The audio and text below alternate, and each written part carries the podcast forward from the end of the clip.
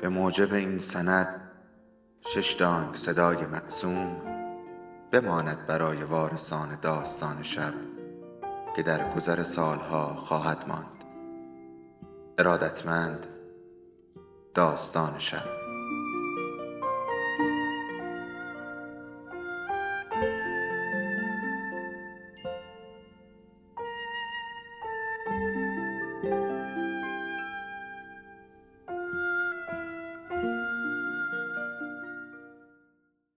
یکی بود یکی نبود.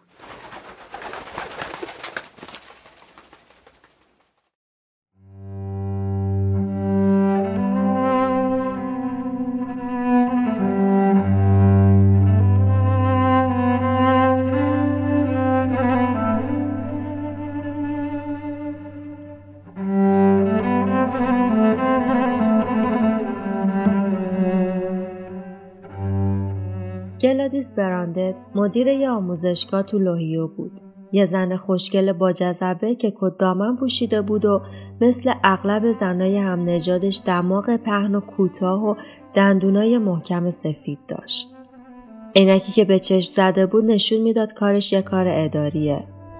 با اینکه یه اسم اروپایی که تحفه یا راهبه بود روش گذاشته بودن تو وجودش هیچ نشونه از خون بیگانه دیده نمی‌شد.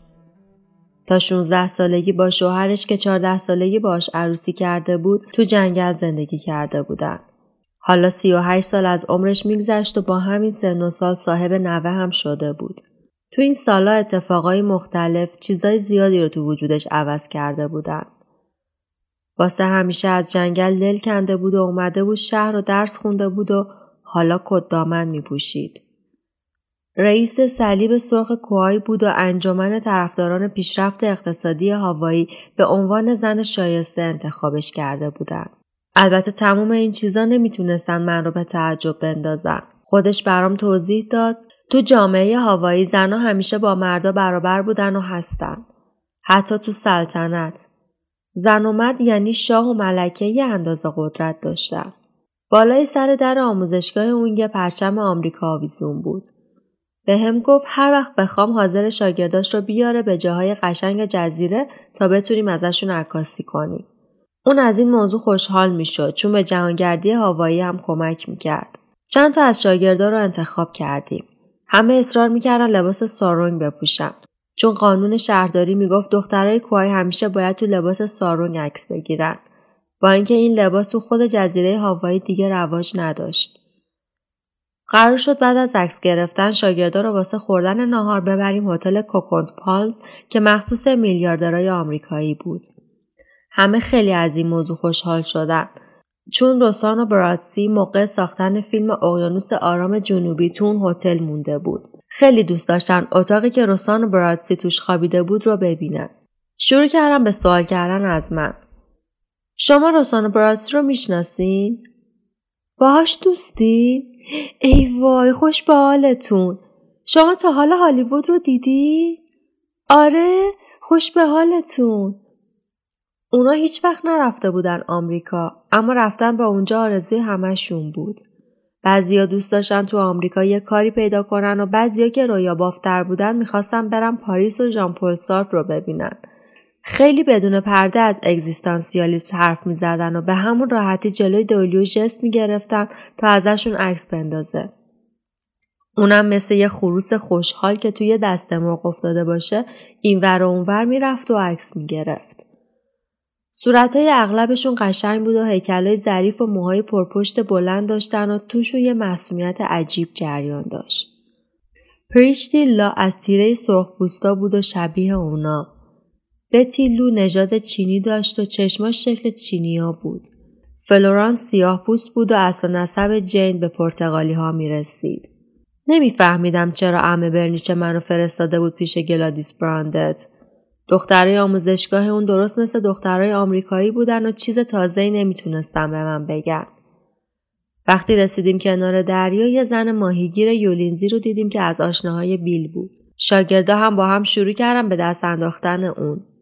پاهای لاغر و صورت مردمه داشت و خیلی شبیه به چوبی موزه هونولولو بود. هنوز به بارون می‌گفت رقص گلبرگ و به خشم می‌گفت طوفان و هیچ وقت نخواسته بود زبون انگلیسی یاد بگیره. تنها کلمه که از انگلیسی می‌دونست لوسی مایکایی بود. بیل گفت بیچاره لوسی اون هیچ اهمیتی به این احمقا نمیده. اما بدبختی اینه که بچه های خودش هم دستش میندازن و از اینکه قدیمی فکر می‌کنه ناراحتن. دوتا از بچه هاش فرار کردن آمریکا فقط چند تا عکس ازشون واسه اون باقی مونده که با نگاه کردنشون به گریه میافته.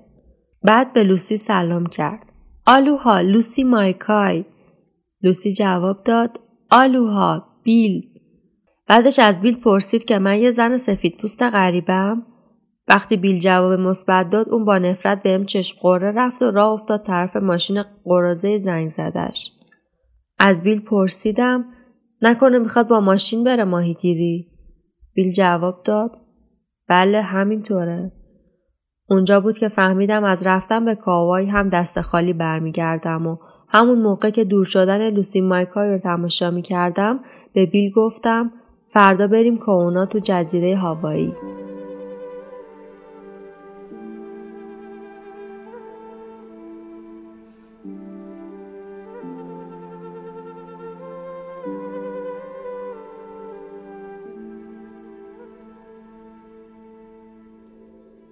داستان شب بهانه است. برای با هم بودن دور هم نشستن شنیده شدن.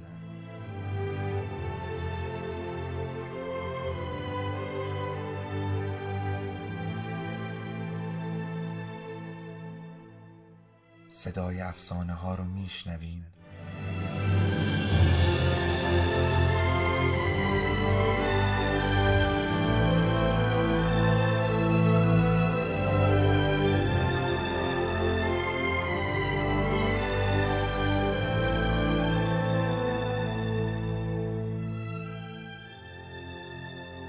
شبتون بخیر.